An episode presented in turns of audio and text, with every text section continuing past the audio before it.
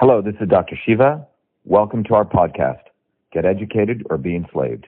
Episode 933, air date April 14th, 2021.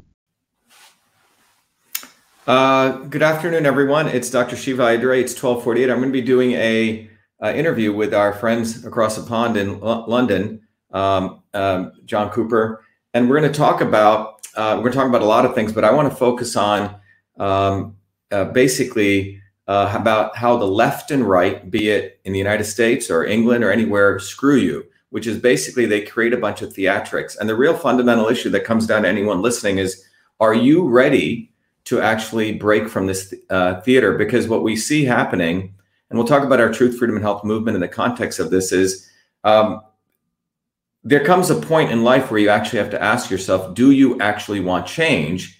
That's one group of people who are serious about it. Another group, of people do not want change. But the third group of people are interesting. They will uh, act as though they want change, but they don't really want the change. They want more the drama of talking about change.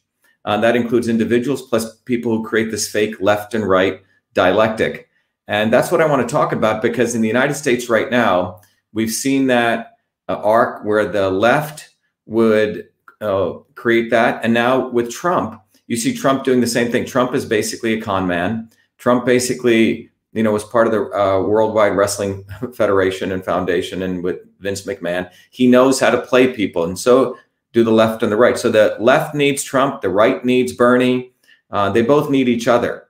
The real issue is if you get caught in this and you don't really build a movement, which is what we're doing, which is a very, very different approach to actually being serious about changing the world, nothing will happen. Um, but you'll just be in a soap opera, in a reality show. That's where Trump came from.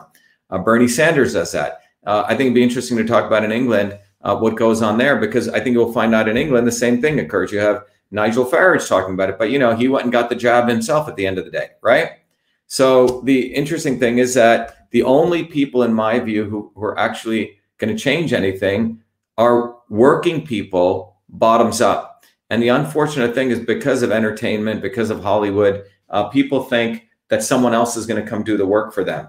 And there is no somebody else. There is no Messiah coming to help you. You have to do it yourself. And I don't mean in a re- religious or spiritual sense. I mean in a deeply political sense. Uh, you can have your spiritual views, whatever you want, but in a fundamental way, um, the change is going to come when we build a bottoms up movement. And that's what we're going to talk about. So, John, are you there? Can you hear us? Yeah, fantastic. Thanks for your intro there. I would like to say to our audience, uh, thanks for uh, watching the show, Raising the Bar, myself, John Cooper, with uh, Dr. Shiva Ayyadurai. Um, absolutely wonderful guest we've got on today, guys. And uh, you've asked for him, so we brought him on. Um, there's many different uh, things we could be talking about on this show. Um, Dr. Shiva is a colourful character with a with a very interesting background and story. But we really want to focus on the political aspect today, the false dichotomy of left and right, and we want to ask the question is there actually politicians that we can trust, or is this all a form of abdication of our own personal responsibility and change making potential? Because that's effectively what's happening at the moment. Are we being placated into this believing a, a superhero figure is going to take care of everything, or, or, is it up to us to do, as, as Dr. Shiva says, a grassroots, a, a bottom up? Uh, change. So, should we talk about that then, Dr. Shiva? How, how do you envisage that? And are we saying that we can't trust any politicians at this point? Are, are we yeah, that's what I'm saying. What I'm saying is it's not about politicians or so we you know what's important in life is we always ask the right question let's take away the focus on whether this politician is a good person or a bad person but let's take what i try to educate people on as a systems approach so in order to uh, educate people on that you know every since when we ran our united states senate campaign um, in 2018, we ran against a racist woman called Elizabeth Warren, a liberal racist, and we'll talk about what, why I call her a racist. This is a woman who said that she was a Native American to get into Harvard and all of her jobs. That's racism, using race for political advancement. If you call me whatever name, the N word, I don't consider that racism, frankly. That's just ignorance. That's not racism. Racism is using race for your financial, political, uh, you know, economic advancements. That's what the definition of racism is. The elites have always tried to take a very deep concept and they try to reduce it to, oh, he called you that name, you're a racist. No, it could just be ignorance. Okay. So uh, we ran against Elizabeth Warren. uh, we exposed her as a racist, right? And the campaign was only the real Indian can defeat the fake Indian, which was not. Uh, it was a campaign about her integrity issues. This time, when we ran, you know, we wanted to elevate the discussion. We uh, uh, the slogan, which is more than just a slogan of our campaign, was truth, freedom, and health. Now, those three words are not, it's not a political slogan. It goes down to the foundations of how the universe operates on three principles when you study system science called transport, conversion, and storage. Every Monday evenings, you know, I, I've taken the last 50 years of my work in science or my 30 years at MIT, uh, where I studied engineering systems theory. And we are starting to educate anyone on this, which is educating people on the science of systems. So those three words, truth, freedom, and health, are directly related to three other words that come in science called transport, conversion, and storage. The transport, the movement of information, matter, and energy, which is freedom. The conversion of, let's say, an idea or a guess or a hypothesis you have to practice a scientific method to find out what's true or not. That's truth. And then what once you have truth, uh, you can then uh, have the find the right problems, right? What the real problems and the real solutions to support the infrastructure of your physical health, your your community health, right? Your economic health, and that's what we mean by the structural or the uh, the infrastructure part of transport conversion and storage or structure, right? So when we built the movement for truth, freedom, and health, it is founded on a scientific universal set of laws. So so having said that, if you look at over the last, you know, 100 years, and you can look at this globally, be it in England, be it in India, be it in the United States, wherever, um, in the 1900s was a massive movement. And I want everyone to really understand this, and you should go study your history. In the 1900s was one of the biggest movements of working people rising up, bottoms up to demand their rights if you remember the about the mid 1800s to the early 1900s were the transformation. We were going from an agrarian society to an industrial society. When marx was in england writing his stuff or the paris commune took place you know years before that or people in india were fighting against british colonialism or the uh, susan b. Anthony 19 um, you know the 1900s was fighting for women's universal suffrage right? Or in the late 1800s you had the haymarket riots where three American workers were shot fighting for basic wage rights, which, by the way, became International Workers' Day, which is coming on May 1st, right? That occurred from the, that, that was because to commemorate those workers. But globally, there was a bottoms up movement of working class people. When I mean workers, if you want to define the term proletarian, it was people actually worked for a living. And many people don't understand that's very different than people who do not work and scam off the state. Okay in fact, Marx called those lumpen proletarians. In fact, after Marx's death, Engels said the worst people in the world are Marxists. Okay. Uh, so the Marxists of today don't care about the working people. They care about the lumpen proletariat, those people who do not work. They want people not working. So when you look at the workers' movements, and if, if you take the United States movements, women in the mid 1800s are the ones who drove that movement much of the, the, the center of the Industrial Revolution was Lowell, Massachusetts. One of the early innovators had brought in a lot of the uh, the weaving equipment, right? The, the equipment that ran mills, textile mills from London, and and um, Lowell ended up becoming the center of the Industrial Revolution. Well, people weren't treated that well. It was a horror horror to work in a factory in those days. It was women who led those movements in the mid 1800s. And those movements grew by the early 1900s. The elites in the United States were so scared. And by the way, all of this has been removed from American history. Most young people do not learn this, unfortunately. Those movements scared the elite so much that they gave concessions.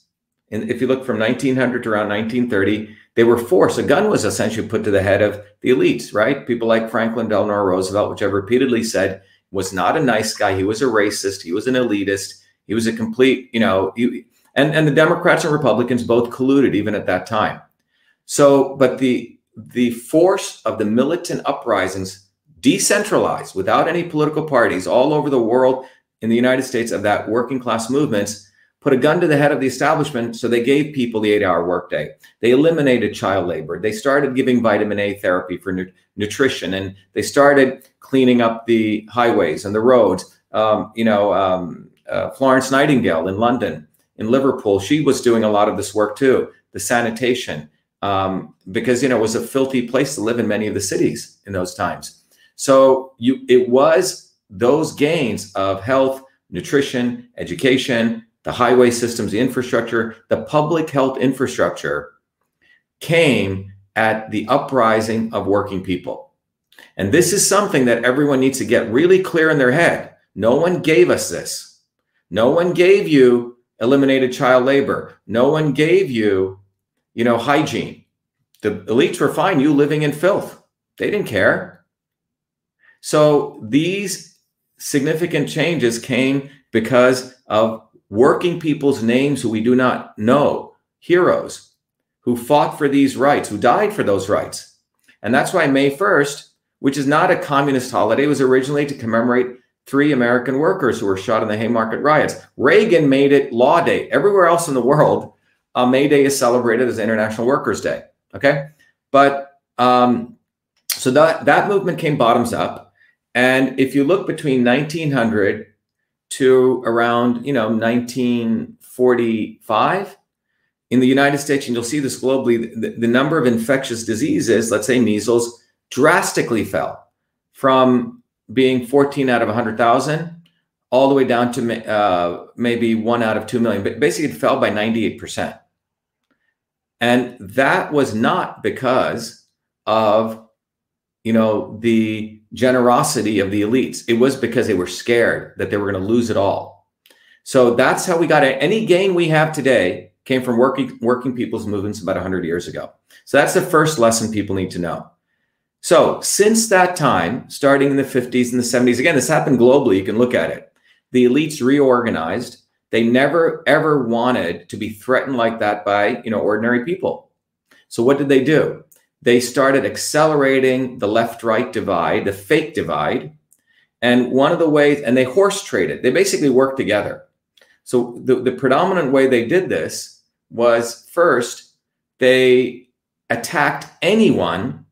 If you or I or anyone listening wanted to organize a bottoms up movement, they said, You're a communist, you're a Marxist, you're a socialist, right? That was a way of branding you with the hammer and sickle of the capital C communism of the Soviet Union. You know, not the lowercase c, which about brotherhood or people co- connecting and wanting something. I'm talking about the capital C of Russian communism or the capital C of so uh, Chinese communism. They said you must be a Maoist, you must be influenced by Russia, right? Not that people, working people, may on their own organic nature want to fight for their own rights. Like that, that's inconceivable, right? Um, so that's what the right wing did.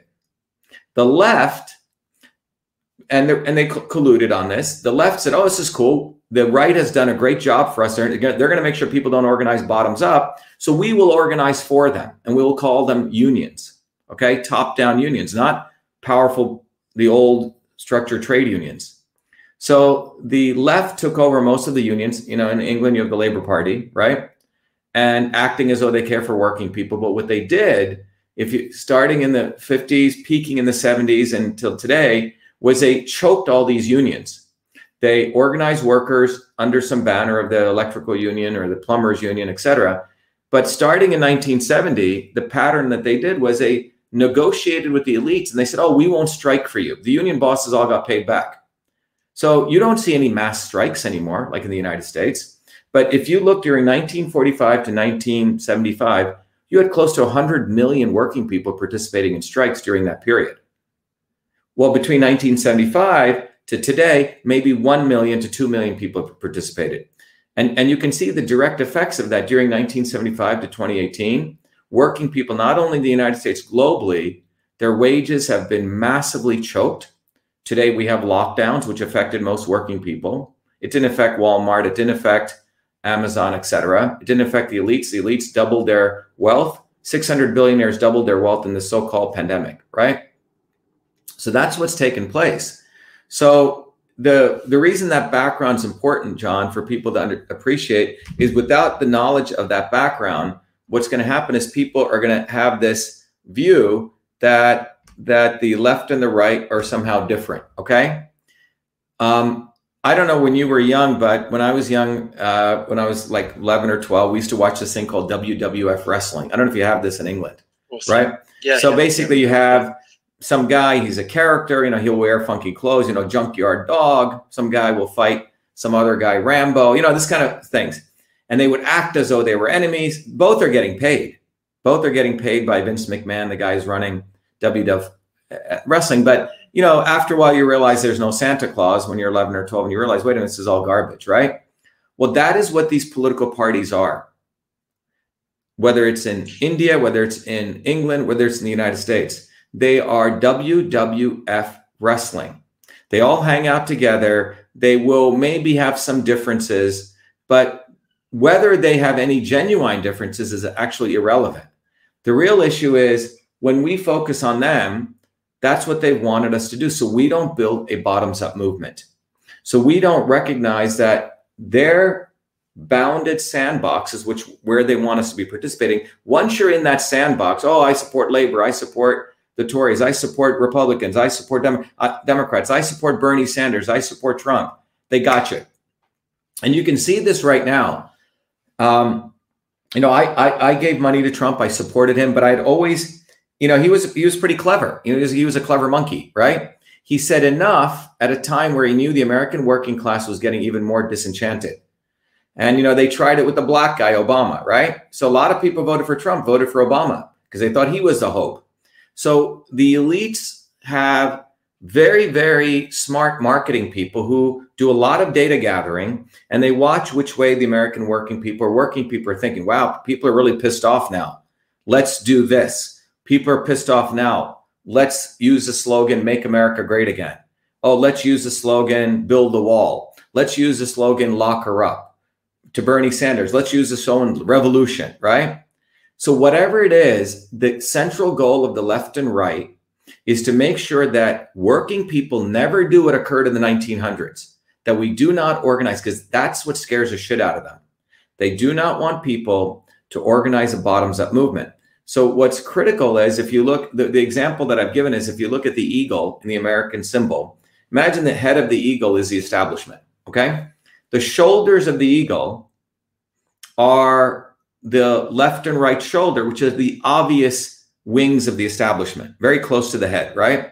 So you have the in the United States, you have Biden and the Clintons, right? Which are the obvious establishment of the left. On the right, you have Mitch McConnell, you know, the guy who looks like a turtle, and Romney, right? Those are the, uh, that's the obvious right. Or John McCain, for example, who's like sort of in the throat or something. He's in both areas. But what's really important to remember is that's obvious. So people will say, oh, yeah, you know, the Bidens versus the McConnells. That's also a fake dialectic. But where they're very, very clever is the wings of that eagle the wings of that eagle need to flap people in to bring them in. So you'll have Trump, you know, act as though he's going after Mitch McConnell. He just called him a, a son of a bitch or something, right?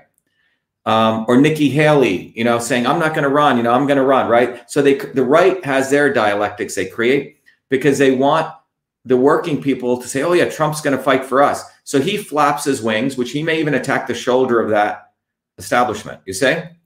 And the left does it. Bernie Sanders and AOC, for example, will attack Hillary Clinton or they'll say stuff against Biden.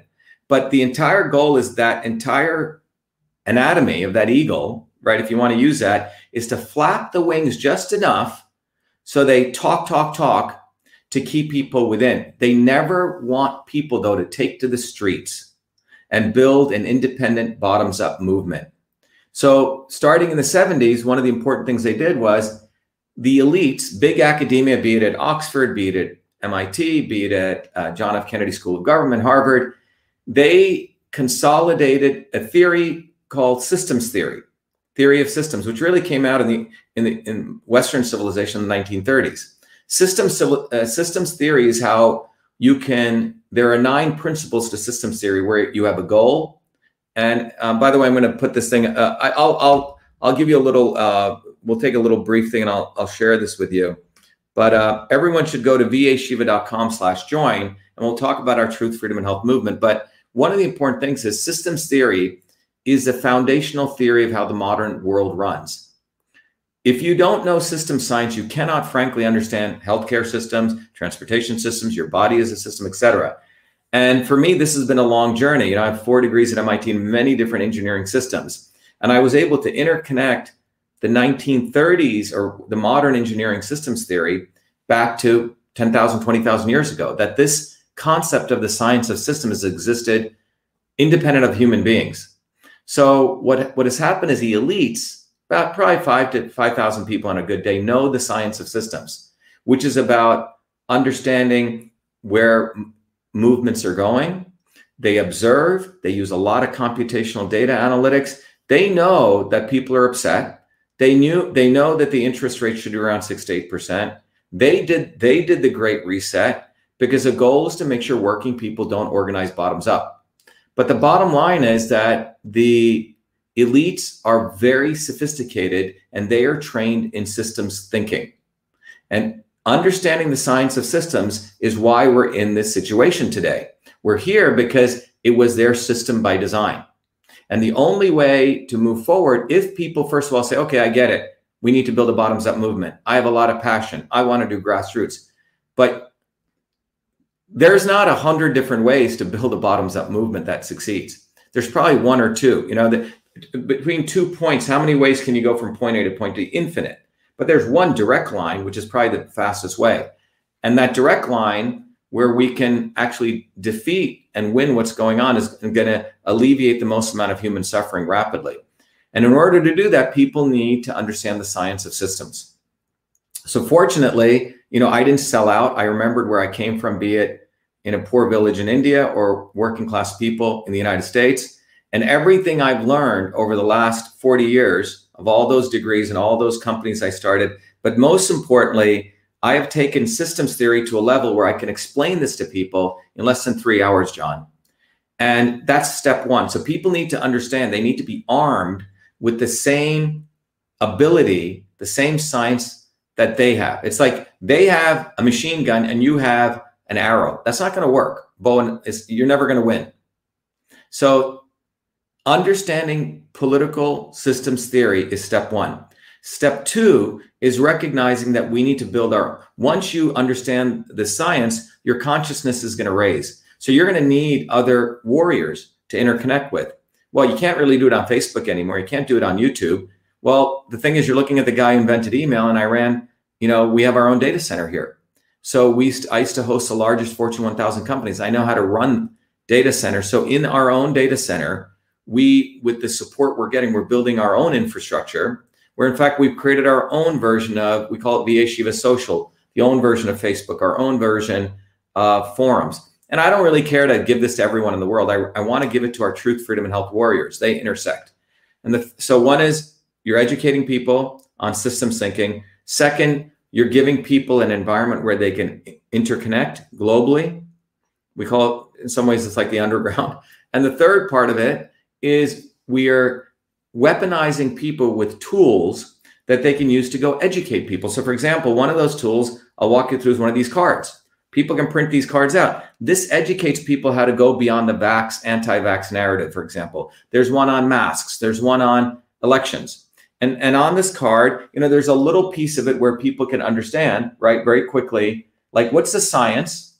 Well, we need to boost our immune systems. That's what the real issue is. Let's not get caught into this left right narrative, right? Because you have big pharma on one side and you have the the the charlatan Robert Kennedy on the other side who confuses people as though he's against vaccines when he isn't. He says I'm pro vaccines. I'm always pro vaccines. Okay, I vaccinated all my kids. So you have this phenomenon where people do not want people want people to be in this pro-vax anti-vax narrative. They do not want people to be focused on the real issue. And when you apply systems thinking, to your body, you find out, oh, wait a minute, my body has an immune system, and the goal is to boost the immune system. Well, how do you boost your immune system? Well, you need sunshine, you need vitamin D3, you need to eat the leafy green, you know, rich veg- vegetables, which give you, you know, vitamin A palmitate. You need enough iodine to support your thyroid. You need vitamin. So you find out there are certain foods that your body can boost your immune. You need friendships. Friendships have a huge effect on, you know, negating depression which lowers antimicrobials and increases inflammatory. So our goal is we have to educate our people neighbor to neighbor. So people get activated. Our warriors print out these cards. They're not here to like go start fights with people. The goal is there's at least 50% of the public who is being taken advantage of. They're not educated. So so it's truth, freedom, and health. And let me just show you very quickly. So so if people go to those people listening and people have an opportunity, let me just share this with people. I think I can do this. For some reason, I have to let me remove this. Um, let me add this here.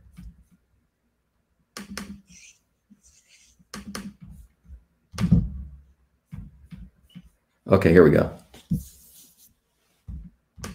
Um, I guess I'm trying to share this here. It doesn't really share well here, but if people go to vashiva.com, let me, um, I think I'm going to have to do it like this. One second.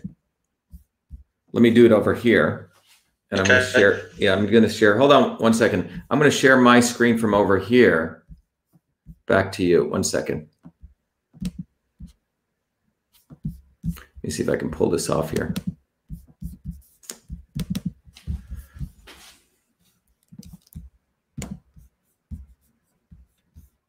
So those of you listening, if you go to vashiva.com slash um, slash join, you will see where we have set up a infrastructure there. Here we go. Okay.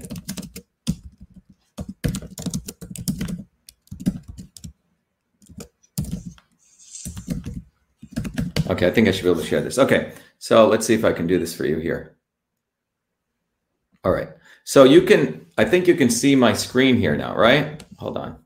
I can't. We can't hear. Okay, here. You, I think you'll be able to see it here. There we go. That? There we go. Yeah, okay. now we can. Yeah. Yeah. Lovely. So you can edit it, and but let me just share this with you here. So so those of you listening here, um, let me just share here now.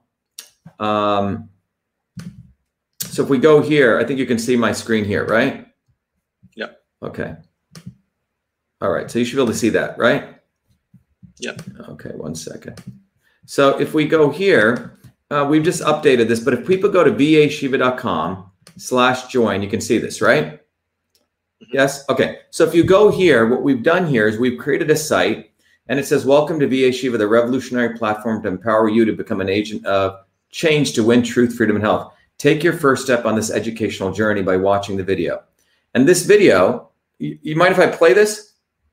Yeah, go for it. Yeah, let, it. let, me play this. And those of you listening here, some of you may have seen it, but this video is a short video, but it really explains what the foundations of our movement are. So let me play it here.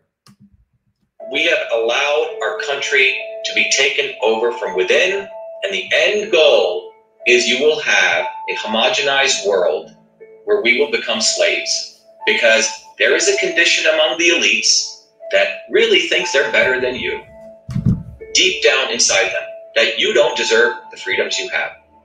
They don't. This reality is what people need to wake up to. And we need to all unite working people. There's only one movement that can do that. And that is the movement that we started creating here in Massachusetts, the movement for truth, freedom, and health. Look, I've been a student of politics since I was a four year old kid, studying revolutionary movements, left wing, right wing. There's a physics, there's a nuclear science to destroying the establishment. To build a bridge, you need to understand Newton's equation. You need to understand the laws of gravity. You need to understand Poisson's ratio. There is a way to build a revolution, and that's why I put this together. My goal is to train a army of truth, freedom, and health leaders. We don't need followers like social media. We need leaders, but they they need training because the educational system does not teach them history, nothing. So in three hours, is what I've started doing. That's the solution. We got to train people. First, with understanding what a system is. The second is understanding the interconnection between truth, freedom and health. Freedom is the ability to move freely, communicate freely, right? Talk freely. Without freedom, you cannot convert ideas, hypothesis into truth, which is science. And without freedom, you can't really get to truth. And without truth, you make up fake problems, fake solutions, which means you destroy our health. And without health, which is the infrastructure of us and our body, you can't fight for freedom. Third concept is it has to be bottoms up working people, people who work united. And what the right wing has done is whenever you say working people unite, that must be communist. Meanwhile, they'll let the Democrats run unions, which suppress workers, completely corrupt. But when you look at the arc of American history, it's been when working people came up. We need to go local. every solution I'm coming up with is a part of this movement, we're giving the science, which is the truth, and then we tell people what they can do on the ground. Like with election fraud, you don't need to wait for some lawyer. Our goal is to train people. They have to go local, to go local, to go local, fight locally. Forget lawyers, forget politicians, forget celebrities. You've got to learn politics, and there is a science to it. They lock us down, we should be ready to shut them down. And the fourth part of this principle is a not so obvious establishment. So when you look at a system, there's always something that disturbs you from getting to your goal. Well, the biggest disturbance is a not so obvious establishment which are those people who claim they're for you, on the left and the right. The Al Sharptons who tell black people I'm for you. The Tucker Carlsons. Do you think any true anti-establishment person will ever be on Fox or CNN? I don't think so. They both mislead working people back into the establishment. Without this solid understanding of political physics and theory, you're screwed. You're going to follow on the, the left wing Bernie Sanders. Oh, he said something. Or Robert Kennedy. Scumbags. Or you're going to follow you know, some right wing talk show host. They're not going to lead us to liberation. It's us. And that political physics, it's a nuclear science of change, bottoms up. We have to organize to understand that there is people who talk a good game and then look at what they actually do, left and right. I'm sorry, Sean Hannity may say some good things, but I don't see the urgency in his voice to get something done. And it can only come when you weaponize yourself with the right knowledge. You need to be able to identify a rat you know, Christ didn't go after the Romans, right? It was the Pharisees and the Sadducees who screwed him up, his own quote unquote people. And that's where we're at. So these four concepts I've built into a curriculum. People can go to vashiva.com and it's an educational program. We need to train people in political theory.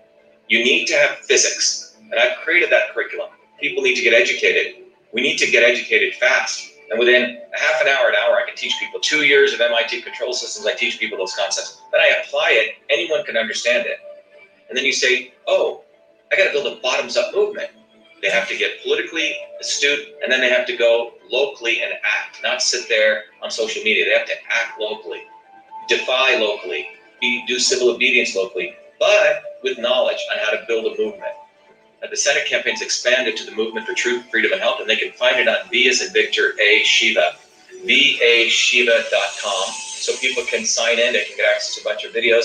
If they want to take a course and become a Truth, Freedom, and Health leader, I offer a full scholarship there. But we want people to make a commitment that they'll study, that they'll get certified, that they'll go do activities on the ground. So go to VA Shiva, Victory America Shiva, vashiva.com. Okay. So I hope that helps. So one of the important things we've done here is people have always asked me, Dr. Shiva, how can I support you? The people want to give us money. I don't feel right taking money unless people really want to, I can give something back. So what we've done is when people contribute, they can become a truth, freedom, and health warrior, and we give them educational gifts. Um, so one of those gifts is they get access. This is within our what we call our data center, right? They get access to videos. Then they get access to this is what I was saying. These are activism cards. So on every issue like this, and there's many, we've built the science, the legal issues, and this little card people can print the front and the back, as I shared with you. They're using that to educate people. Some people are very interested in, you know, proper elections. And then they also can get take charge of their own health because these same systems principles, there's another tool that we've created that can apply to understand their health. Another gift we give people is we want them to get trained. I do a three hour uh, lecture seminar every Mondays.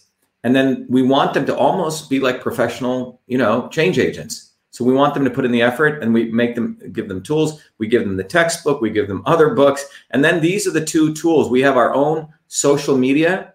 Again, this is for people. And then we have a forum where people can participate and interact in on many different issues, independent of big tech. And then they get scientific reports they also get the scientific base. Anyway so people can do that and people can commit in different ways. And anyone who wants to be a member gets access to all of these if they you know if they don't if they can't contribute. So we've done it in a way that we've made it so based on people's interest and commitment they can you know take the education that they need. But in many ways we're literally creating an institute for revolutionary change. That's probably the best way to look at it right?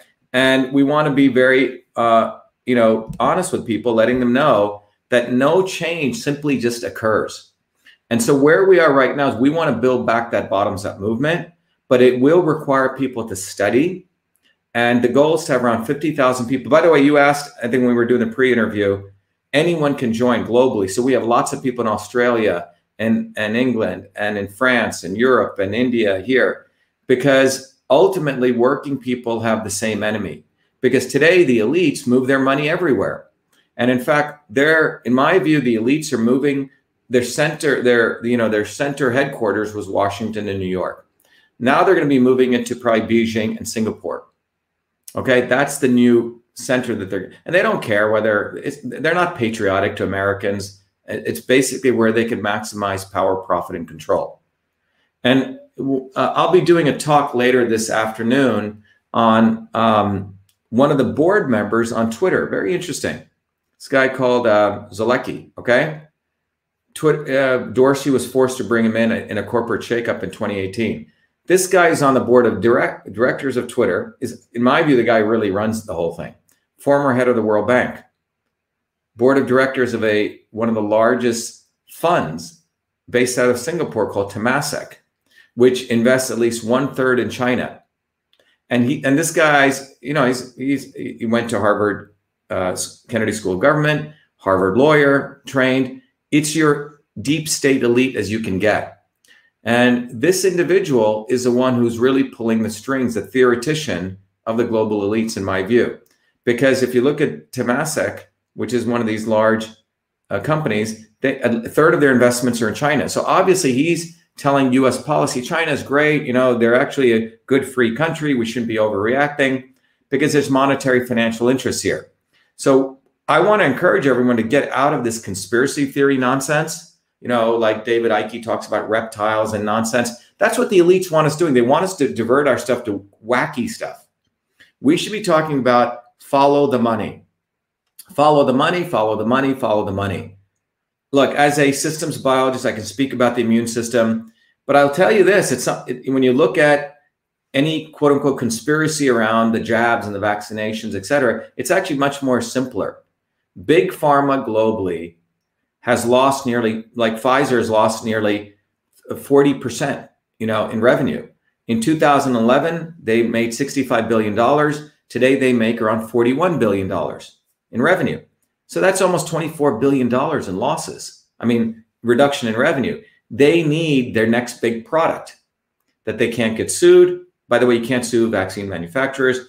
That will generate them a uh, a market that they don't even have to compete in because the governments are basically saying you have to get this. You have to buy this product. Imagine if everyone was told you must buy a car, you must buy a shoe, you must buy a microphone, right? Great for microphone manufacturers, great for, and that's what's happened uh, with with the jabs, right? They're forcing people to get them because the government and big pharma are one. Government and big tech are one. So the key thing people we all need to understand is if you want to change the world and you're serious and you're not a dilettante then you need to study political scientific theory from a system standpoint the movement that i've built today you know i've created many things john you know in my life but i can tell you with all humility the platform that we built today will probably go down in history that's my projection it's probably one of the most powerful technology community activism platforms because what it's telling people is you are the agent of change and you need to get off your butt and you need to start studying how the world has actually changed. There are good examples. And that force of bottoms up change has not existed before. That's why the left and the right have been playing WWF wrestling. Yep. So this is where we're at. And we're at here because they've made people fat, dumb, and happy. They've made people not want to build the bottoms up movements. And that's why we're unfortunately in this situation. We're here because we let it occur. You know, and, and, and that's why I think people need to recognize that there's only one way forward, and it is going to demand if people want to build that movement. Now, my view is we don't need everyone, you know, there are people who will just say, hey, I support Shiva, great, I don't have the time. But my view is it's a number around 50,000. Once you get 50,000 people, that 50,000 people who actually get these, like they're not, they will call out on the left a Bernie Sanders. They will call out an AOC. We need to hit the left from the left and we need to hit the right from the right, if that makes any sense. Mm. Right? Trump talked a good game, but Trump wasn't Trump. He brought in deep state people. He brought in Jared Kushner, right? Look at all the people. Trump had four years. So now he's on his new shtick. He will attack the Republicans. Well, cha-ching, cha-ching, cha-ching. That raises money, right? To keep the Trumpers still thinking Trump's a anti-establishment fighter. Bernie Sanders does the same thing. Nigel Farage does the same thing. Okay? They just say enough. But at the end of the day, fine, they can be whatever, creating their theater. Watch them, by the way, if you want entertainment. I'm not saying don't watch them. If you want to be entertained, do that. But don't say that they're going to be agents of change. They're not. It's not in their DNA. Can I come in at this point? Thank you for yeah. that. That was one of the best uh, uh, bits we've captured um, there uh, in in the whole series of our shows. Um, you mentioned before about the WWF characters. I mean, that is for me. They, I think they talk about talk about that in terms of the baby face and the heel. So you can't have two of the same sort of characters coming on because they wouldn't they wouldn't be as enticing. So they have the heel, the bad guy, and they have the, the baby face, the good guy, right. and they play those off against each other. And that's what actually keeps people hooked. And in a way, that's what's happening politically, and you, you kind of emphasize that. Yeah, there. I mean, Gore, Gore, um, Vidal, like Gore Vidal said yeah. this interestingly, right? He said that politicians are basically ugly celebrities. Okay, they're yeah, they're, they're right. in a theater, but they're just uglier, right? They don't look as good.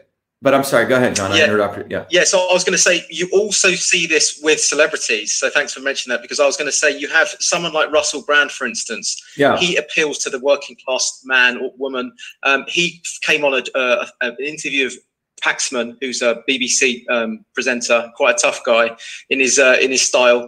And uh, Russell Brand came on and said we need to get out the left-right paradigm. We need to get out of that. They're both as bad as each other. I think he referred to it as it's like choosing between a Chinese burn and a fart in the mouth or something like that. Right. And then the next week on his own YouTube channel, he says he invited Ed Miliband on, who's a Labour, um, you know, running for La- Labour um, leader, mm. and uh, then he was convincing everyone to join Labour within a few weeks of that. So he almost played the Pied Piper role. Russell Brand, of pacing and leading yeah. where people were at. Yeah, Russell Brand. So pacing yeah, and leading he, where people Russell were at, Brand, and then slowly starting to exactly. Yeah, so I hope everyone listening, to, John, that's a great example because this is how sophisticated they are. They, when I say systems theory, they know the trends. Russell Brand is just, I mean, he has his beard. He thinks he's a guru, right? He's a nut, okay? This guy does not know political theory. He sees that his other career wasn't going well. So he needs a new career, okay? I mean, I have a full time job. I do this as a public service because I integrate it with what I'm doing, right? But I have to work for a living, right? What I do here is not my source of income. For those guys, it is their source of income. Like it is their existence. So what's important to understand is that working people um, typically do not get political. I'll give you an example. If you look at the Egypt, remember the uh, Egypt uh, movement that took place around 15 years ago, the Arab Spring? Well, typically what the establishment wants is they want the kids, right? Okay, they can protest, right? Students can protest, they can be radical, right? They can grow their hair long and act crazy and be left or right, right? And those movements are allowed to grow. So if you look at the in, in in Arab Spring, all these students were social mediating and they were having huge gatherings gatherings in Tahrir Square. And the and the establishment let that go on. But when working people said, oh, we want to go support that movement, and they struck, that's when Mubarak made one phone call to Vodafone and they shut everything down. They do not want working people to leave their jobs and get activated. When I ran for US Senate, you know, 90% of our movement, or pr- probably more, was everyday working people. It wasn't students who were Bernie followers. You know, it was the in thing to do, right? They had their trust funds, right? Um, so they do not want working people. It's very important to understand. They do not want working people getting political. They want working people working away. Yes, students can get political, right? Politicians can be political. Celebrities can be political. But they do not want an electrician or a plumber or a hardworking mother saying, you know what, I'm going to do a work stoppage. What would happen? Look, in the United States, uh, out of the, let's say, truckers who move most of the goods, only 10% of them, 15% of their are organized by the unions. The other 85% of them are independent small businesses who move most of the goods. What would happen if they became part of a movement? Think about the political power that would happen if the Amazon um, or truckers didn't move goods. You could overnight say, screw you, government, this is what we want. You could issue demands. You say? And what's happened is that's what they don't want people doing. What would happen? I've always given this statistic, okay? You know, there's probably, let's say, 100,000 network engineers in the country, okay, or in the world. People who control the networks who know how firewalls. What would happen if they all organized and they said, you know what, we don't like GMOs, we don't like forced vaccinations, we don't like this, we're going to strike. It's game, set, match. It's over. You say you don't need to win elections to have this kind of political power. And say they do not want people recognizing the power we have if we organize independently. So that's why the labor movement, the, the right wing needs a labor movement to keep the workers in check. The right needs the left to control the, the, the labor movements. So it's it's the establishment has the right support the left in consolidating labor movements, centrally controlling them. Because and, and and the right helps the left do that by constantly saying when working people organize independent, oh, you're a Marxist, you're a communist, you're a socialist, you're a radical, da da da da da, right? And therefore, working people say, oh, I guess I can't do that. They're going to brand me. So they go join these unions, which are controlled top down. So it is going to be ultimately people with skills, people who work when we organize and we do what occurred in the 1900s. In, in India, the same thing occurred. Working people were organizing in the 1920s because they wanted a good revolution. And that's when they dropped this guy called Gandhi in. Gandhi was a complete racist, complete casteist. Put him in his, you know, white garb, gave him some spectacles, theater you know, and they used him to talk nonviolent nonsense as though it's okay to get your head beaten in, right? Convince people, brainwash. Um, um, um, I mean, you have to shove that down people's throat. Like, yeah, when police beat you up, yeah, take a beating. Yeah, right. Right. So they, Gandhi was theater used by the British. And what did he do? He didn't support a real movement of the bottoms up people. They suppressed that. They moved the, the, the people off the streets into things called legislatures, where the people haggle. You see, when they have them in the legislature fighting in a little controlled parliament, they can control the whole movement, right? Because now you can say, oh, you know what? You, you know, let's pass this bill. Let's do that. So what happens is human suffering continues to get prolonged, right? That's what happens. So what we fundamentally have is this is they do not want people building a bottoms up movement. So anyone listening out there, if you want to build a bottoms up movement, step one, Step two, when some people do that, they say, well, maybe I can go join the Labor Party and change the system from within. Bad mistake. It's never going to happen. They control it, right? Oh, Russell Brand says some good stuff, right? Donald Trump says some good stuff. Well, are they saying that we should build a bottoms up movement? Are they telling people, teaching people how to do that? No. Do they have the skills? No. So I would say right now in the world, our movement for truth, freedom, and health with all humility, is the only movement which has put it all together. It is the only movement that is providing people the infrastructure, providing people the training, and bringing people together independent of big tech and giving people actual things to do on the ground. And we have people printing out these cards. They'll go to, we have a mask card.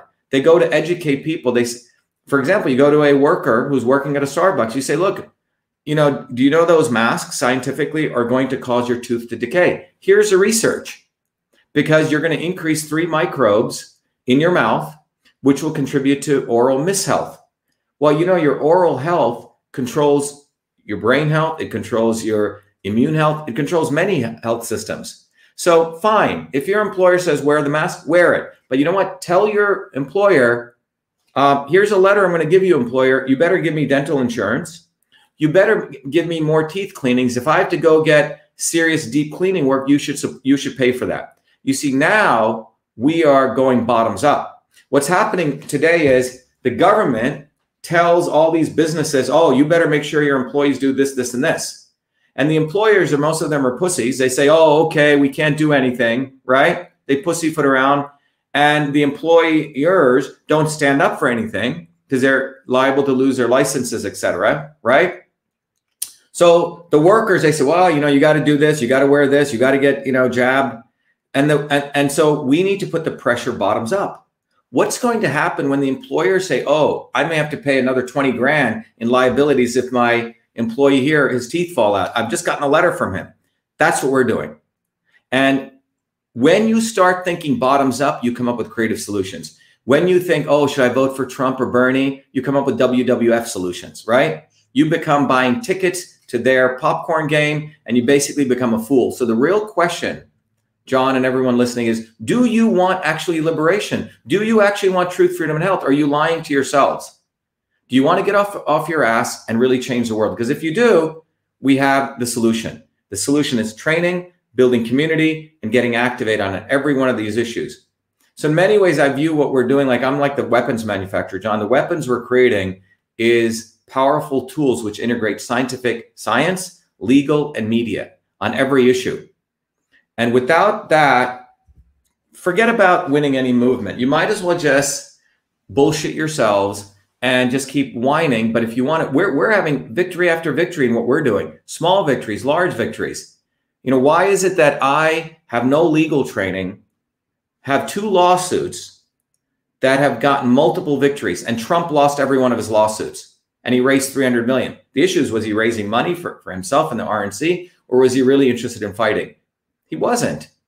The fact is, he had Jared Kushner in there, who's a complete little, you know, rich boy whose father got him to Harvard here on 2.5 million. He, you know, he ran slums here. That's who Jared Kushner is. Okay, that's who Trump had in the White House. I mean, what the hell was he doing? You couldn't find anyone else. So we have to go understand we cannot be part of any cults, right? Russell Brand, complete charlatan, talks, talks, talks, and then tells people to go to labor, right? There you go. They're basically the the wings of the establishment shepherd people in back into the establishment. So they'll say some enough radical stuff to bring people in. And this is where people got to get bright. You know, Robert Kennedy goes around looking for big rallies where he can insert himself. Meanwhile, he endorsed Hillary Clinton three times, who's vaccine queen, who loves GMOs, who loves Monsanto. You know, and then he talks like this My family did this. Your family did shit. Your family's part of the establishment. You're part of the establishment. We don't need. and he Kennedy. pushes climate change as well. You, you, right. You'll often find him pushing a lot of the climate change. Right. So, well. but but people need to realize we have a lot of very wealthy women who want to suck whatever Robert Kennedy's whatever. Right. When I was came out as a scientist, I said, look, the real issue is we got to move beyond vax and anti-vax. The real issue is boosting the immune system. I was beloved by all these people who, never had a scientist. But the day I started attacking Kennedy, these same wealthy white women who want to give a lot of money to Kennedy thought I was a devil. But now, after the constant education, 70% of people recognize that Kennedy's full of shit. But you see, it's not that hard to break people away. Same with Trump. I mean, I supported Trump, gave him money. It was hard for me to realize that he's a reason we're in this situation. He made it possible so the American working class waited for him for four years. Four years we waited. Oh, he plays ninth dimensional chess. He's so brilliant right? Trust, trust the, the plan. plan. Trust the process. Yeah, trust yeah. the plan. Trust bullshit. He didn't do anything to Hillary Clinton in four years, not one thing. Yeah. So people need to realize that if you want entertainment, Trump, Bernie, AOC, climate change, Kennedy's, da da da da da. That's what they're about. Billionaires are not going to change your world. It's going to be people who work bottoms up and who have a history of doing that. So this is yeah. a hard truth so I, I'm asking people to get serious. If you're serious and you want to change the world, we have a way to do that. But it's going to begin with you being honest with yourselves. Don't bullshit yourself. Don't tell everyone you want to change the world and blah, blah, blah, and get into one of these wings. In, in today's world, in 2021, if you're left or right, labor or Tory, whatever it is, you're basically a child. You're like a child politic. You're like a kindergartner, right? And that's where they want you to be at. But if you want a PhD in political change, then you should join the movement for truth, freedom, and health because that's what I've spent my whole life figuring out. So you have the guy who invented email, you have the guy who got all those degrees from MIT, you got the guy who came from nothing, who's figured this out. And that's my life's journey. And if anything, that's my gift to people.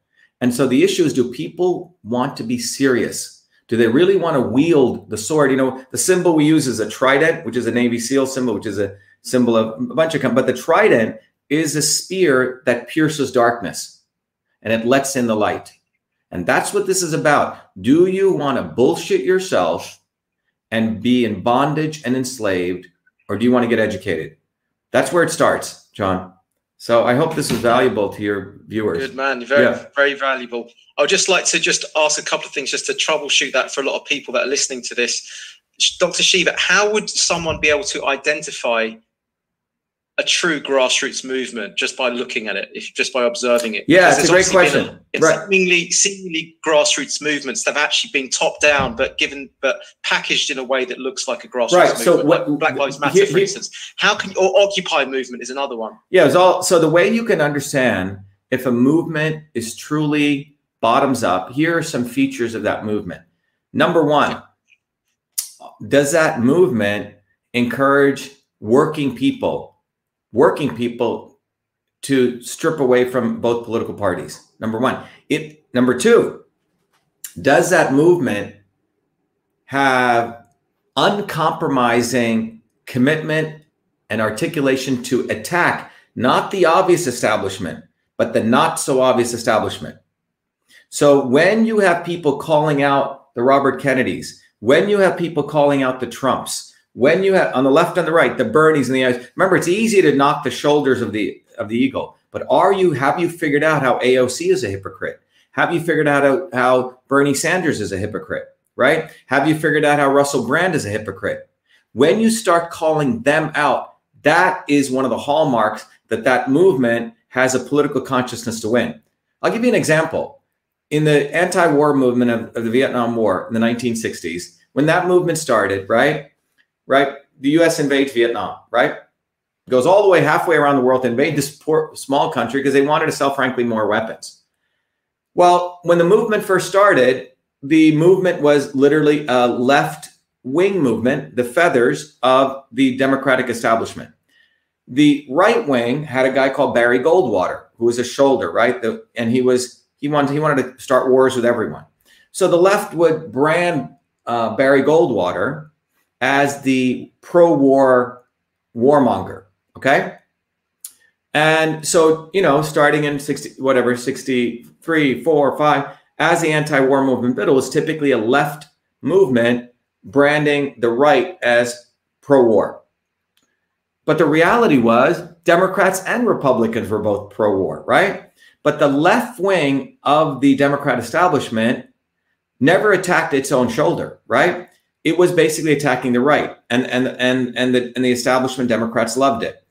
Well, now there were more politically conscious people who were saying, "Nah, it's the left and the right," and they were considered a minority. They're both pro-war, and they would give examples how both Democrats and Republicans have started every war together. In fact, Democrats have actually started more wars than Republicans. Both suck, but Democrats have actually started more. So, what's interesting is it was not until 1968 there was a guy, Lyndon B. Johnson, who was a president, who was running for president in the Democratic National Convention in Chicago, where it was taking place. On the stage of the Democrat convention, Johnson had machine guns. Why? Because there were protesters outside that Chicago Convention Center, outside.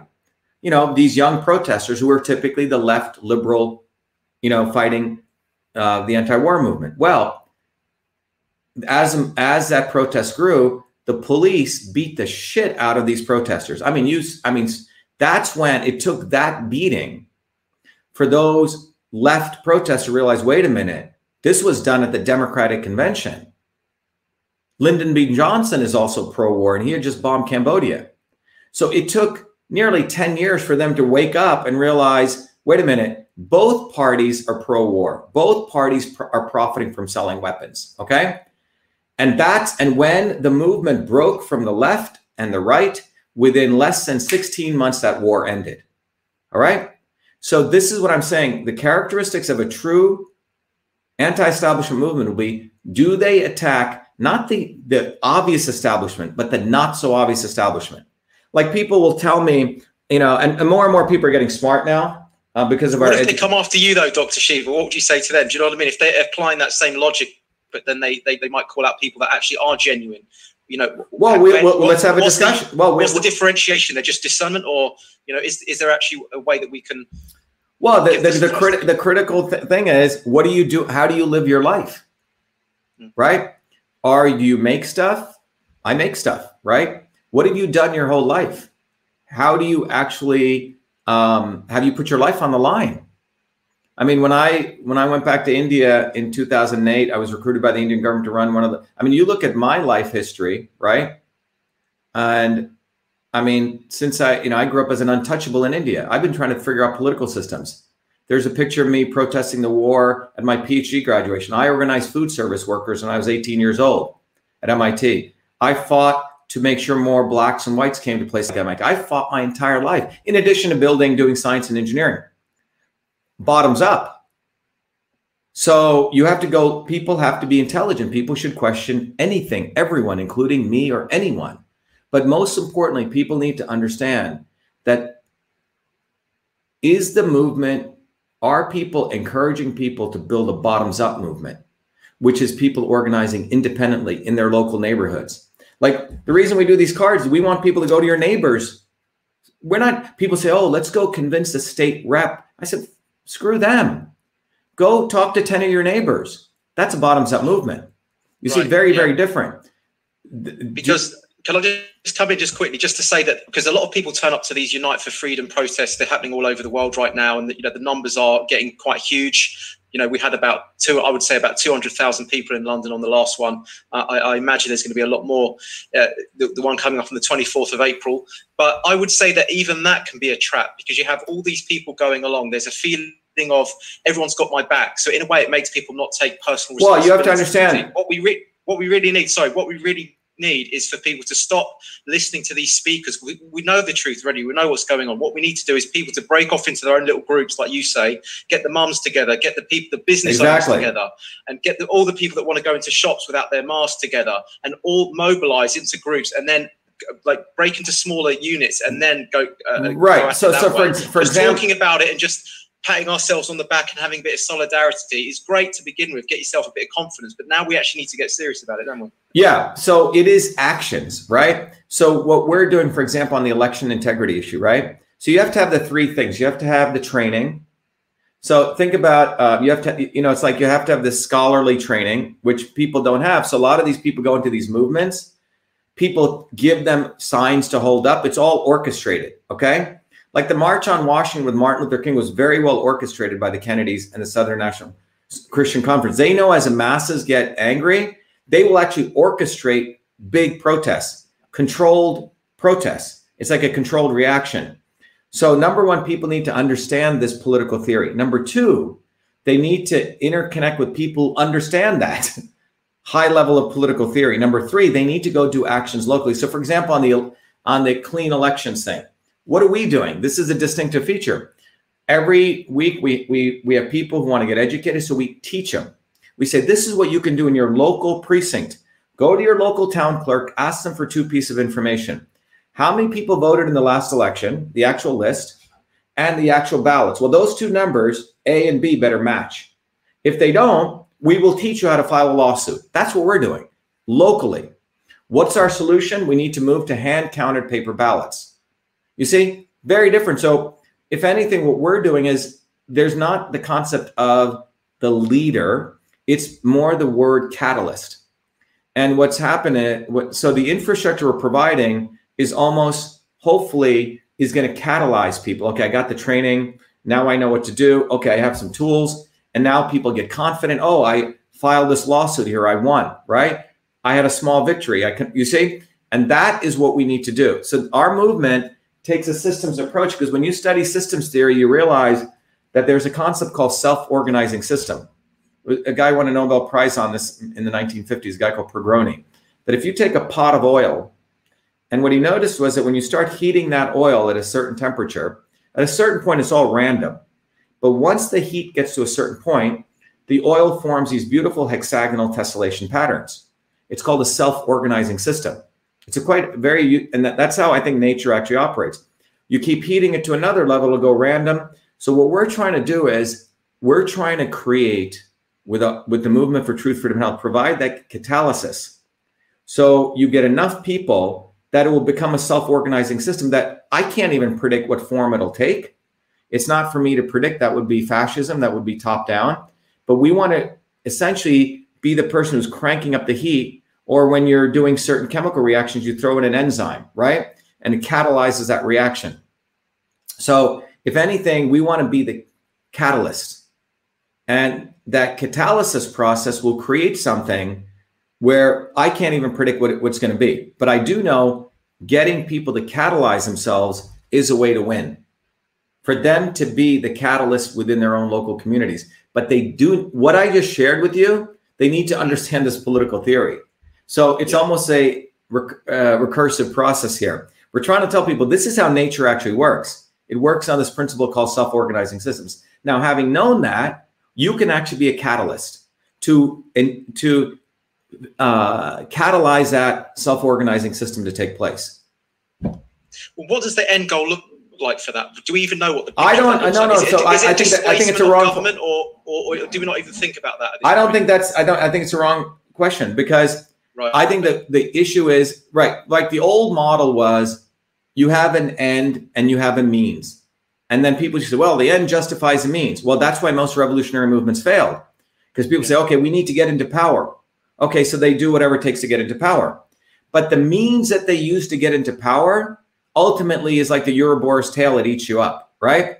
So if you say, "Okay, in order to get into power, we need to be this elite group of centralized people," That's what happened. I mean, in, in the Soviet Revolution, first it was a bottoms up movement.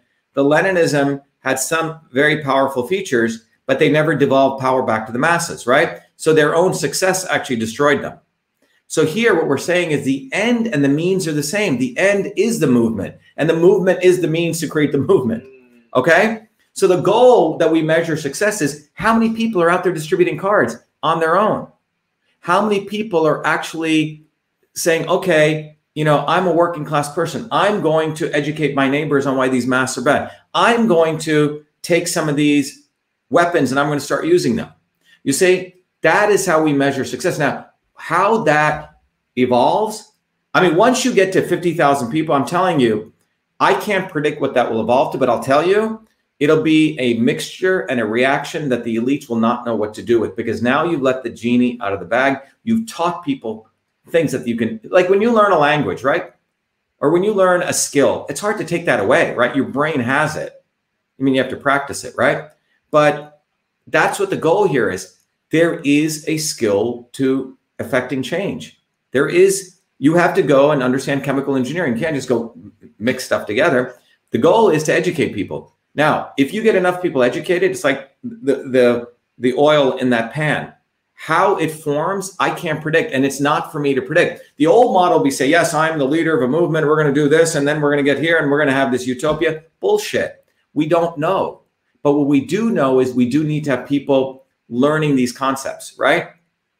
Once, for example, when we when uh, when Maxwell and Faraday created Maxwell's equations, right? We understood the principles of electricity magnetism. Okay. Then after that, we created people called electrical engineers could we have said, oh, no, we're going to create electrical engineers to go build, I don't know, rockets to the moon? No, we couldn't even predicted that. But the goal was once you created electrical engineers, they created things that we, computers and things we couldn't even think about.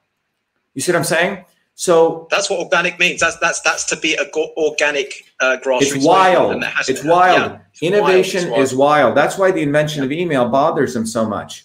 I mean, I created email as a 14 year old kid before I came to MIT.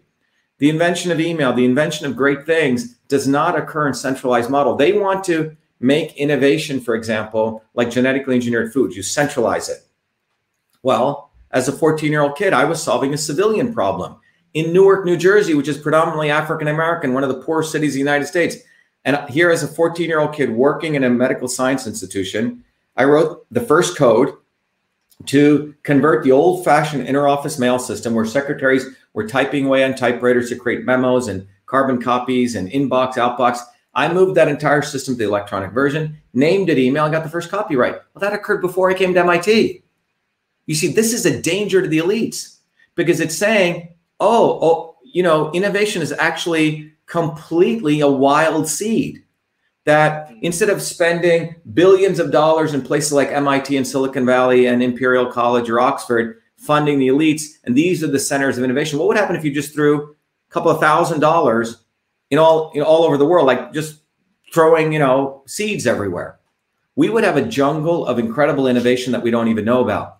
So that's what the goal here is. We want to create a movement for change where people understand these principles. That's the seed. Okay.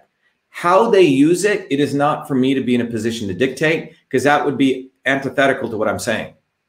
Yeah, absolutely. Yeah, yeah it's about the blades of grass interacting with each other individually, and then it can ripple out from there. It well, it, it, it's not even ripple; it'll create a reaction. We don't even know what that'll be. Yeah. But if think about if you had, I would say in in uh, UK, if you had like five thousand people who understood system science, who understood what I'm sharing with you today, those 5,000 people could each each reach another 1,000 people, right? 5 million people.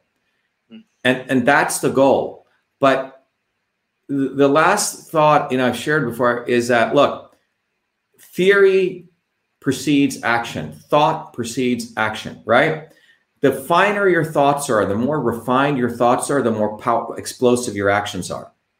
You can have very rudimentary actions, right? Okay, we're going to burn a billion trees down. I need to fuel all these villages. Okay, you cut down all the trees. Okay, because you burn a tree, mm-hmm. you get carbon. Well, then one guy sitting over there is looking at energy and matter and he says, you know what? Energy and matter are interchangeable. E equals mc squared. That's a th- theoretical framework. And if I can hit an atom right in the center, it'll create a chain reaction where a little bit of plutonium like this will generate more heat and energy than burning down a billion trees. Well, how did that come? It wasn't from, it was a, a, a, a scientific theory of energy and mass are interchangeable. And then the engineering science of figuring out how to hit that atom or the, the nucleus, right? That's what we're talking about here. You could be burning down trees all day to try to generate heat, but if you understand that scientific theory, that now enables you to take a little bit of this and have an explosive effect.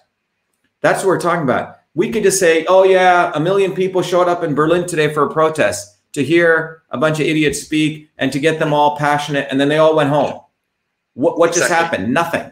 But if 50,000 people understand what I'm saying and they don't go up to, I'm not saying don't protest, I think they're very good, but for what purpose? But if they tell people, look, I need you to go into your local community now, they educate people. Let's go local. Let's talk to our neighbors. Let's have face to face conversations again. Yes, you have the left and the right. 30% of people are never going to agree with anything you say. 20% will be the echo chamber. But our goal is to educate the 50%.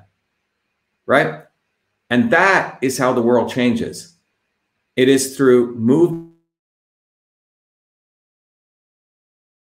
And I'm saying that itself is the end. Yeah. The end is education. The end is people getting activated. That is a, that that is the end. The end is not okay. We're gonna pass this law or this bill and corral everyone into this one focusing. No, the end is to educate a a, a enlightened citizenry. That's true democracy. So that's what we want to do. How that and how people want to use that. Up. You know, I, am not. Who, who am I here to say that? Right. The problems are so diverse. You know, it would be like that would be fascism, right? Saying everyone in every community should live like this. Absolutely. Yeah.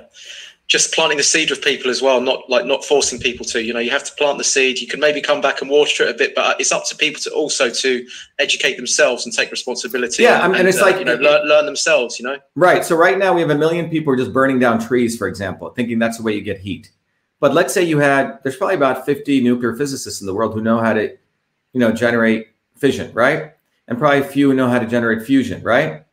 We should ultimately be, you, know, you see what I'm saying? So if you can have more people understand this engineering scientific basis of movements and change, you have now helped a whole generation of people and you've reduced the time to, to have the goal is in my lifetime, we want to see change faster. We don't want to wait 20 years of okay, I supported Trump for 20 years. Oh, now I supported Bernie Sanders for 20 years. Okay, now I'm so confused, right? I think the world sucks. I'm just going to go home. I'm going to just get my little plot of land. I'm going to plant my little berries and I'm going to live with the birds and I'm just going to do my yoga, right? And I'm going to meditate and that's what I'm going to do because the world can't change. That's what they want people to do. They want people to get burned out following the left. They want people to get burned out following the right. And then they eventually want you to get depressed and they just want you to be an automaton in their machine. They want you to feel like you cannot do anything. And the way they do that is to giving you the wrong political theory. That is the end goal, John. And if the sooner people understand that that game will lead you to depression, lead you to whining, and then some people lead into believing aliens are going to come change the world or there's some galactic universe. There may be, but uh, it's irrelevant to what we need to do right now. Yeah, and also the uh, I would call it spiritology is another trap where people just go and meditate and uh, up a mountain and hug a tree, but they think well, that that's all they need to do.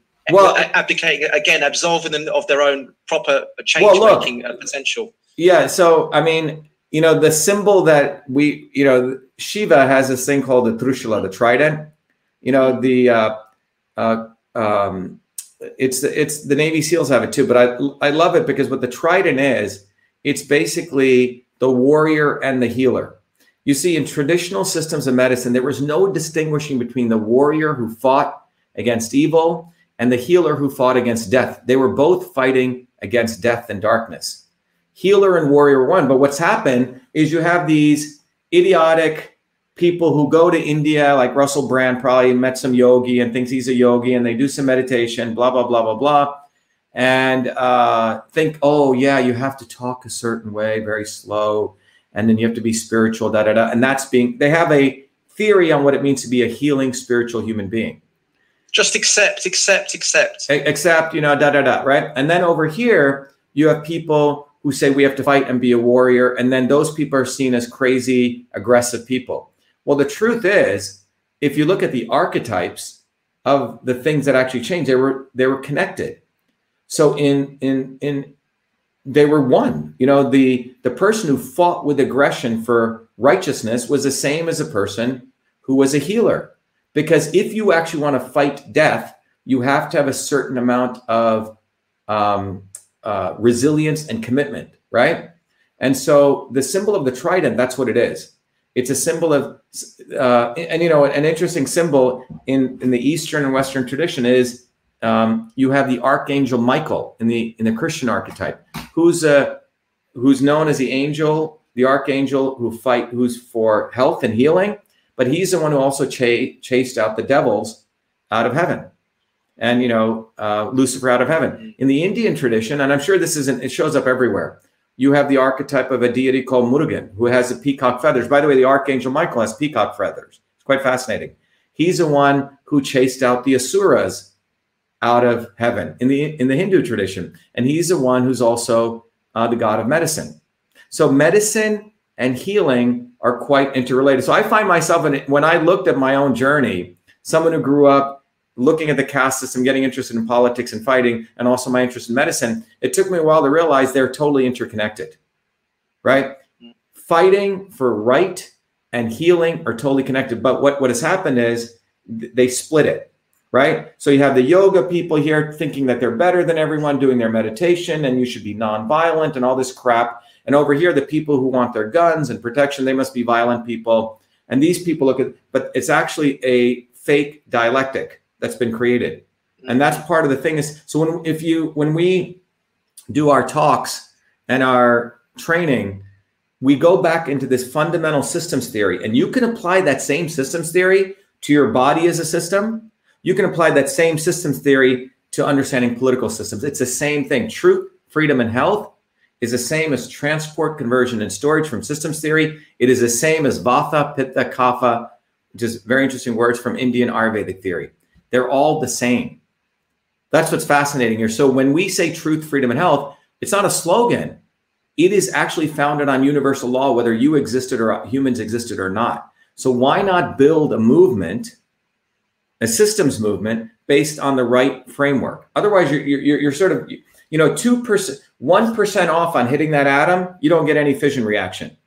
There's not too many areas that you can, I mean, there's not a lot of room for error here. That's why I implore people if you're serious, you have to get on board. You know, we, we, we've created the infrastructure for people. There we go, everyone. So, um, Dr. Shiva, I'm going to allow you to, uh, you know, finish this off by letting everyone know again how they can find, uh, you know, how they can be, become a part of this. Uh, just before we say goodbye to everyone. Yeah. So, so everyone, I think the main thing people can do um, is if you first of all need to make a decision, do you want to change the world? This is a very critical decision everyone creates. Do you want to change the world or do you accept it the way it is? So let's say you choose a path you want to see significant change. The next question comes Do you believe in the left and right? Are you going to waste your time there? Or do you want to build a bottoms up movement? Okay, that's the next decision. Now, if you decide you want to build a bottoms up movement, then you must understand that there is, just like building a bridge, just like building an airplane, just like building anything, there is a physics and a science. And that's what I've discovered. And where you can go to learn that is go to vashiva.com slash join. And when you go there, the reciprocity here is you commit to getting educated and whatever you contribute to, I give you gifts of education and you can commit whatever way you want. And if you don't want to commit to anything, we've created an environment where you can get access to videos, you can connect with other people, you can join. Because the bottom line is you need to start being an environment where you understand that there is a system science. And go to vashiva.com slash join. That's a goal and become a truth, freedom, and health warrior. Thank you. There you go, everyone. Thank you, Dr. Shiva. Thanks everyone for watching. You could see the passion there. You could, you know, this is this is important stuff. You know, if, if you if you want to take this seriously, if you know being part of the change is important to you, then please, as Dr. Shiva says, please check this out. If it's not for you, if you really want to, you know, just do your own thing, then that's okay as well. But this is for people that really want to step up and be that heartfelt warrior that actually wants to create that change. And uh, you know, uh, it's been a real eye-opening episode for yeah. us, Uh, contribute to so, you when you support this. You do it for yourself. Right. Don't do it for me. Don't do it for any. Do it to recognize that you need to do it for yourself. Stop watching TV, WWF wrestling, unless you want to do it for entertainment. Do it for you there, but do it for yourself. Watch it as entertainment. Don't do it as though those guys are going to change anything. They won't. Thank you, John. Good speaking with you.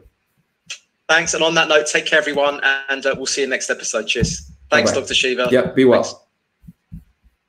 All right, everyone. That was with me with um, uh, Jay Cooper, who's out in uh, in uh, England. But again, I want everyone to recognize that we have to move beyond left and right.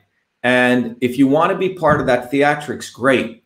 But do it recognizing you're watching entertainment. When Trump barks at Mitch McConnell, he doesn't give a damn about you. He's doing that, and then he'll make up with him, and then Nikki Haley will come. That's what's going on, on the right. On the left, the same thing. AOC will say stuff against Biden. Uh, Sanders will say stuff against Biden. At the end of the day, they'll all hug. They're one big happy family, and all of them hug together. Okay. So I want people to understand that.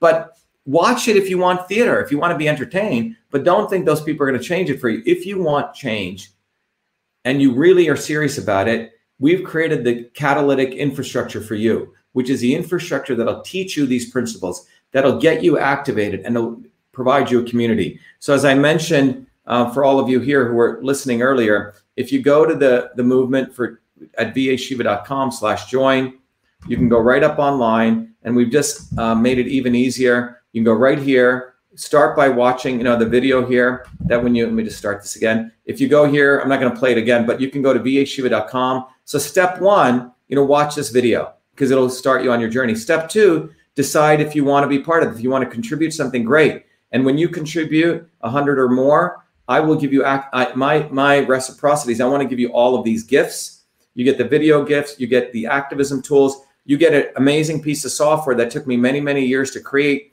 that'll help you understand how your body is a system. Next, you'll get access to the portal where you can educate others with this course. You'll get uh, opportunity to get certified. You'll get access to my time in a three-hour private course. Then you'll get access to the book System and Revolution, which is gift number five. Then you get three other ebooks where you'll understand how you can use systems principles in everything in your life. And then you get gift number seven. It keeps going on. Sorry. You get uh, the social media platform where you can build your own social pages, interconnect with people all over the world. This is for the warriors. Then you can also connect, um, discuss stuff. This is priceless. Then you get access to tools which will teach you reports how food is medicine. And then and then if if that is not you're not ready for that, you can go to um, contribute less than that, and then you can get access to five other gifts. Okay, and here they are, a subset of those. And if those of you are not even ready for that, just join as a member. And, and, it's absolutely nothing, but you'll get access to all the activism tools. You get access to this very fundamental scientific paper. So please go do that, but do it for you. it's time that people recognize that we need to build a movement that's bottoms up, but all of you need to understand that you need to raise your consciousness. So, anyway, I hope this was valuable. Um, uh, be the light. I'll be coming back later. I think I have another interview coming up right now, but I'll be coming back later this afternoon uh, doing a detailed deep dive onto one of the important board members on the board of Twitter. Thank you, everyone. Be well. Be the light. Thank you.